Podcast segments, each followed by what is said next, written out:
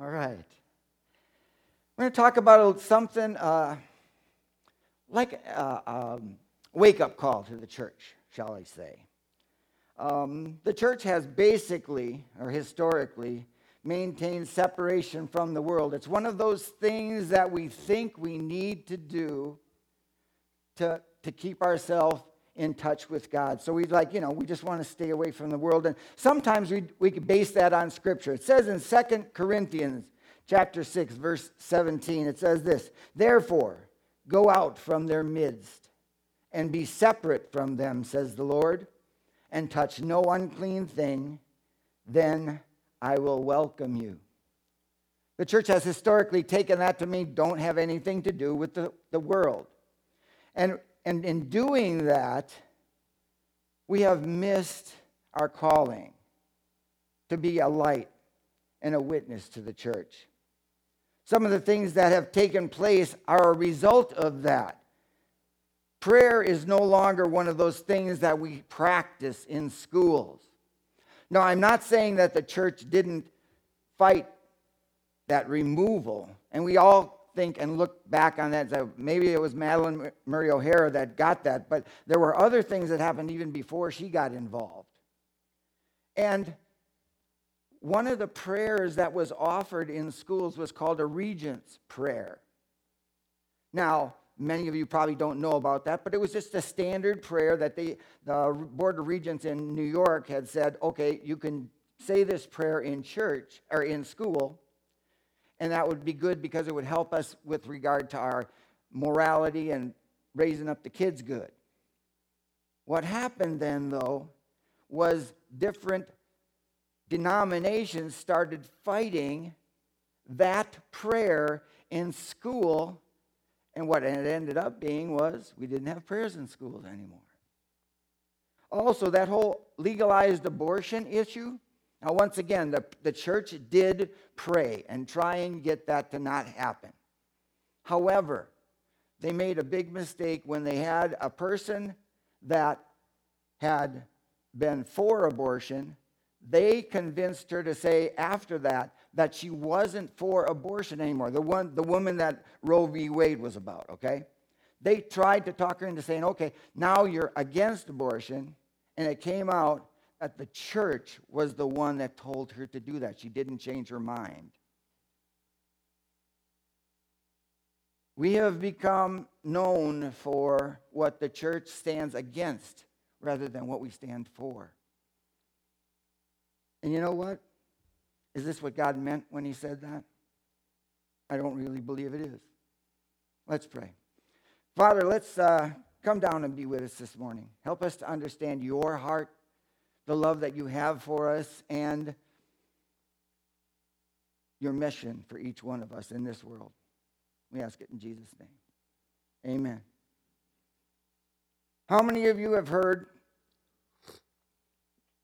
of a person by the name of Susumu Sugawara? No hands here. A couple online, I see those, but, and no, no, I don't really. I just thought I'd tell you that because people are like, they're watching us now. We're not. How many of you have heard of the 2011 tsunami? Ah, we get a lot more hands then. This is a story or an article about Susumu Sugawara. When the tsunami came, everyone ran to the hills. But Sugawara ran to one of his boats, his pride and joy, Sunflower, and steered it into deeper waters. As he passed his other boats, used for fishing abalone, he said goodbye to them, apologizing that he could not save them all. Then the first wave came. Sugawara says that he's used to seeing waves up to five meters high, but this was four times that size. And that is an actual picture of what was going on then. I, I was going to bring another picture. It was an artist's rendition, which like really showed how big the wave was. But anyway, that's about the height of a six-story building is what he was taught, explaining. My feeling at this moment is indescribable, he says, with glistening eyes. I talked to my boat and said, You've been with me 42 years. If we live or die, then we'll be together. Then I pushed on full throttle. Here was my boat, and here was the wave, he says, holding one hand low and the other stretched high above his head. I climbed the wave like a mountain. When I thought I had got to the top, the wave got even bigger. Then the next wave came. Sugawara can't remember if there were four or five waves, but he says he did not feel afraid. He was just focused on steering his boat. Suddenly, the sea was completely calm, and he knew he had beaten the tsunami. For 20 days, he made hourly trips to the mainland. For the first two weeks at least, he provided almost the only connection with it. Without Sugawara and the sunflower, the island would have been completely cut off. Sugawara risked his life for his boat and his island. I'd like to go through that story and talk a little bit about each point in that story now. When the tsunami came, it says everyone ran to the hills. Our current cultural storm is absolutely tremendous. Nobody would agree with, disagree with that. It's out of control. When storms or adversity comes, we have run. Sometimes the church says we don't want to get involved or we don't want to be involved in the politics. We run away.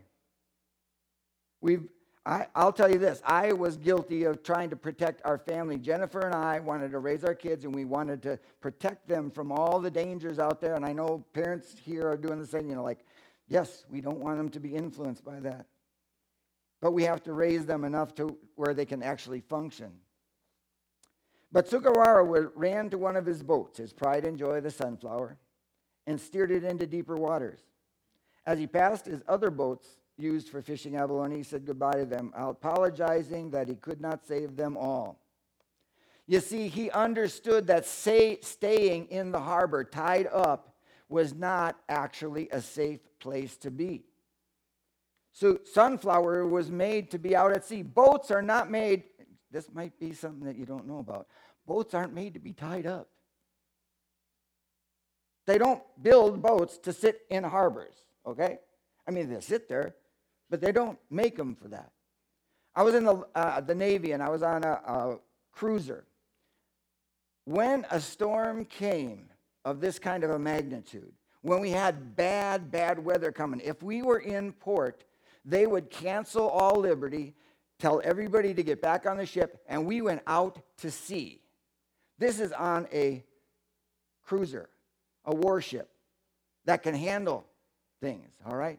But they knew being tied up in port was not the place we needed to be.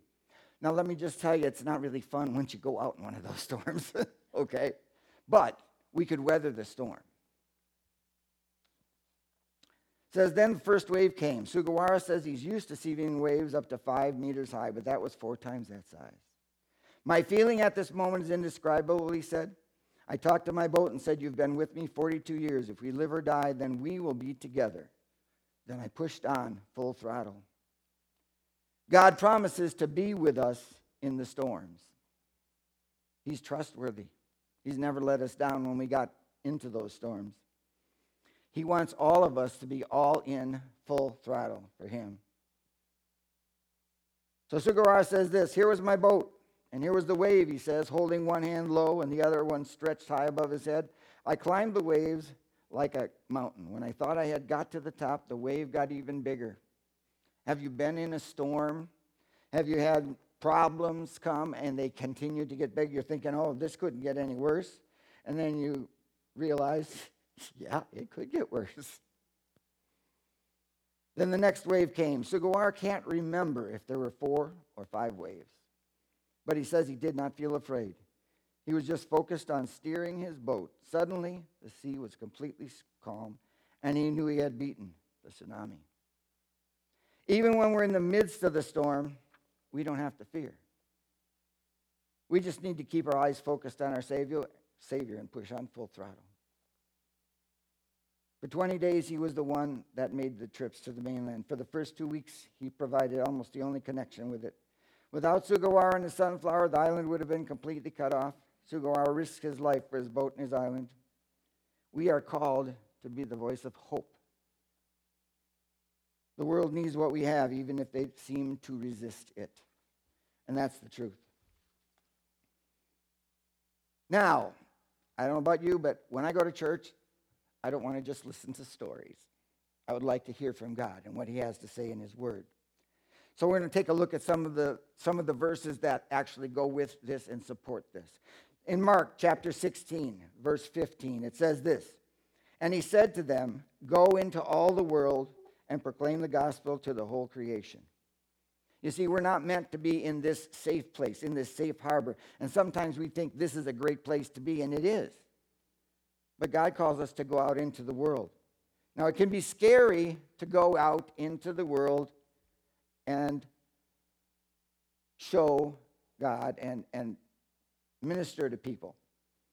But we don't need to be, we don't want to be influenced in the world. We, we go out there and we're thinking, all right, I want to be out in the world and I want to show God's love to people, but we don't really want to be, you know, influenced by the world. I got this email from a friend. Actually, okay, it was from Jen. All right. It was, it was a Rick Warren quote, and I think it fits in really good right now. It says this When I go out to dinner and order sea bass, the first thing I have to do before I can eat it is put salt on it. What's going on? That fish is that fish has lived its entire life in salt water, and yet I have to put salt on it. What's going on? That fish is insulated. If God can take a fish and keep it in salt water its entire life and not have the salt permeate the fish, God certainly can take any believer, put us in the world, and keep us from being corrupted by those wrong values. Amazing, isn't it? If he can do that for a fish, he certainly can protect us.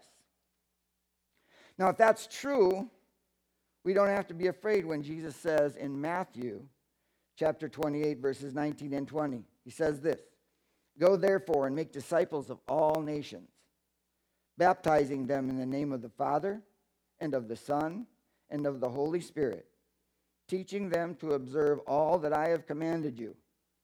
And get this last part. He's telling us to go out there in the name of the Father, Son, and Holy Spirit. Get the last part, though. Because sometimes we say, all right, I'm going to go out there and do it, but I'm not going to. He says this, and behold, I am with you always. If he asks us to go out into the world, he doesn't ask us to go out on our own, on our own volition, on our own intelligence. He says, I'm going to be with you wherever you go. That's a promise Jesus clarified when he told the disciples and us in Acts chapter 1, verses 7 and 8. He said to them, It is not for you to know times or seasons that the Father has fixed by his own authority. We don't need to know all about it. But you will receive power when the Holy Spirit has come upon you and you will be my witnesses in Jerusalem, in all Judea and Samaria, and to the end of the world. You see, he says we will be empowered by the Holy Spirit. We will receive power. Have you ever thought about Jesus' ministry when he was here? When did he start his ministry? Try, try it again. When did he start? Anybody remember when he started his ministry? About age 30. But what happened right before he started his ministry? He was baptized, and when he came out of the water, what? The Holy Spirit came down on Jesus. Remember that? Okay? If Jesus received power from the Holy Spirit, and that's how he was able to do the ministry while he was here on earth, when we receive power from the Holy Spirit, that gives us the power to minister here on this earth. Another uh, quote from a different article says this This is not a time to hunker down and circle the wagons. These are spiritually dark days in our nation, and yet God calls us to be light. What a time for the church to show love and preach the gospel. This could be one of the greatest opportunities the church has ever had to pray together in unity and seek the Lord for the direction of our country. Boy, that applies, doesn't it? Doesn't it apply today? That quote is from back in 2015, five years ago. And guess what? We haven't gotten a whole lot better since then. Our country, that is. We need to remember that. In John 15, verses verse 16, it says this You did not choose me, but I chose you and appointed you that you should go and bear fruit and that your fruit should abide, so that whatever you ask the Father in my name, he may give it to you. Sometimes we think it's for those other people. It's for Brian to go ahead and preach, it's for the missionaries to go out and do their missionary work. According to this, Jesus said he chose us. That means wherever we are, he has put us. I remember years ago, it was uh, one of those situations at work that I'm like, oh my gosh, could I just win the lottery? I don't have to be here anymore. Anybody else doing that stuff? Okay. I heard very clearly I was in the spot I was in because God put me there. He let me know that He could take care of me. I didn't need to win the lottery. He could take care of me. And I was where I was because He put me there. He chose me for that position, for that job. And you know what? It made a whole lot of difference in the way I looked at going to work every day. It was great. I didn't have to worry about what if, what if, what if. I knew I was where I was supposed to be.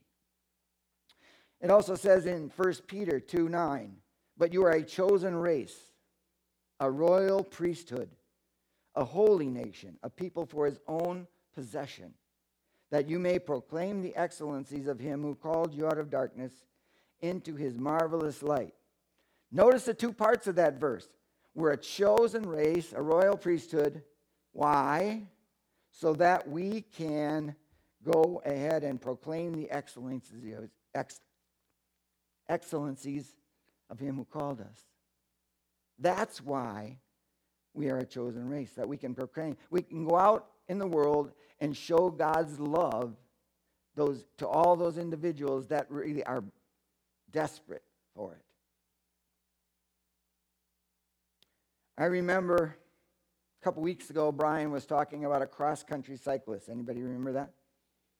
What was the hardest thing the cross country cyclist said was to do? Get started. All right. We're talking about the church going out into the world, not staying here in this safe place, not tied up in the harbor to get out there in the sea in the storms. The hardest part of that is to get going, get started, and get out there. And I'll tell you this, just from experience, the, the, the first time you witness to somebody, the first time you show God's love to somebody, the first time you sit down and listen to somebody because they're having problems, and you know what? It's, it, they, they want to talk to somebody about it. The first time you do that, it might be pretty scary and stuff, but as you do it, God makes it easier for you. He will bring words to your mouth, He'll bring that comfort and calm and the, and the love into that conversation so that you'll start being able to just do it naturally. We can try to stay safe in the harbor, but that's not what we're created for. God created us to be out on the sea. God's put us, each of us where we are for a reason. I just said that. He created us and gifted us differently. Last week, Brian was talking about the different gifts that we all have. And he was talking about a new app, or a new part of our website that you can go to it and say, hey, I, I got this gift. I'd like to help at Lakeside doing this. And I'm going to just tell you one more step. Those gifts he has given you are not just for Lakeside. Cool, huh? They're for the world. He has gifted each one of us individually differently so that we can reach each person differently. Brian has gifts, but he can't go do and talk to and introduce or bring God's love to certain people, but you can because God's put you there.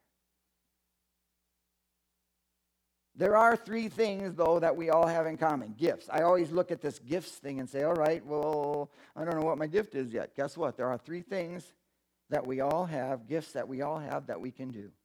The first one is we can all pray. Prayer is universal, and there are many, many times I have looked back in my life and seen what has happened as a result of my praying.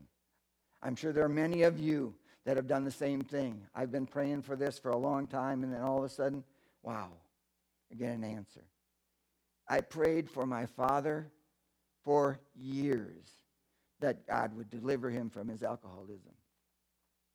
I got a letter from him one time that said, Hey, I know you've been praying for me. This is the first time I've been able to say I, am free of that alcoholic demon and I'm, I'm living good. And you know what? That just that goes right to your heart, and you're like, oh, thank you, Lord. Prayer makes a difference. All of us can pray. All of us who are call ourselves Christians have that power from the Holy Spirit because when we become Christians, the Holy Spirit comes to dwell in us. And if that's the case, then each of us has the same power through the Holy Spirit that Jesus did for the time he had ministry here. Isn't that awesome? Isn't that great? We have the same power Jesus did when he was here. And he even said, We're going to do greater things than he did after he was gone. Oh, that's, that's awesome. And we are all called to go out into the world and love people like Jesus did. Do you remember who Jesus ministered to, who he showed his love to while he was here? All right, I'll give you a hint. It wasn't the religious people, it wasn't the people who thought they were good, it wasn't those Pharisees and Sadducees. Those are the guys he didn't have really want to have anything to do with. So he went out and he loved on people. And he went to where they were. He didn't wait for them to come to him. Sometimes we forget that. Oh, Lord, if you just send somebody here, I'll witness to him. And he says, No, go, and I'll show you who to talk to.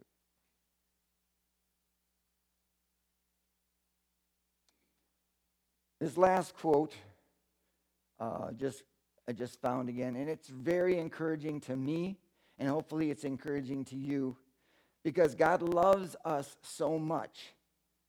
That's why we are able to love others. It says this The Lord truly loves you, and his plans for you are good. It's important that your life's work be in the area of what you love to do and what you are passionate about. That's the gifts God has given you. This may not happen quickly, but be patient and pursue that passion. Also, God's plan for you is that you live in a close, intimate life with Him, to love Him with all of your heart. That's the first part of the great, the, the two great commandments, right? You were created for Him, and don't forget that. We were created for Him. You were also created to do good works for others and to love your neighbor as yourself. These make up the big picture for your life. These make up the big picture for every believer's life, as a matter of fact. If you will love the Lord with all your heart, live close to Him, serve others, pursue your passion, then you will walk in God's plan and purpose for your life. Don't look for another plan. It's that simple. Let's pray. Father in heaven, we just uh, thank you for who you are. We love, we thank you for your love, your grace, your mercy that you just show to each one of us each and every day. Help us to look at others through the same eyes that you look at the other people. Help us to see that we don't know their backstory, but we know that you love them. You have created them for a reason and a purpose. As we go out from the safe harbor and we know that that's where we're supposed to go, Father. We just ask you to be with us. Give us that power from your Holy Spirit. Give us the, the initiative. Give us the wisdom to love people as you love people. Because we can't do that on our own. Sometimes we can't barely even be with people on our own. But you love them and you created them for a reason and a purpose, just like you created us for a reason and a purpose.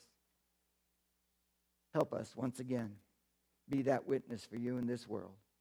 We pray it all in Jesus' name. Amen.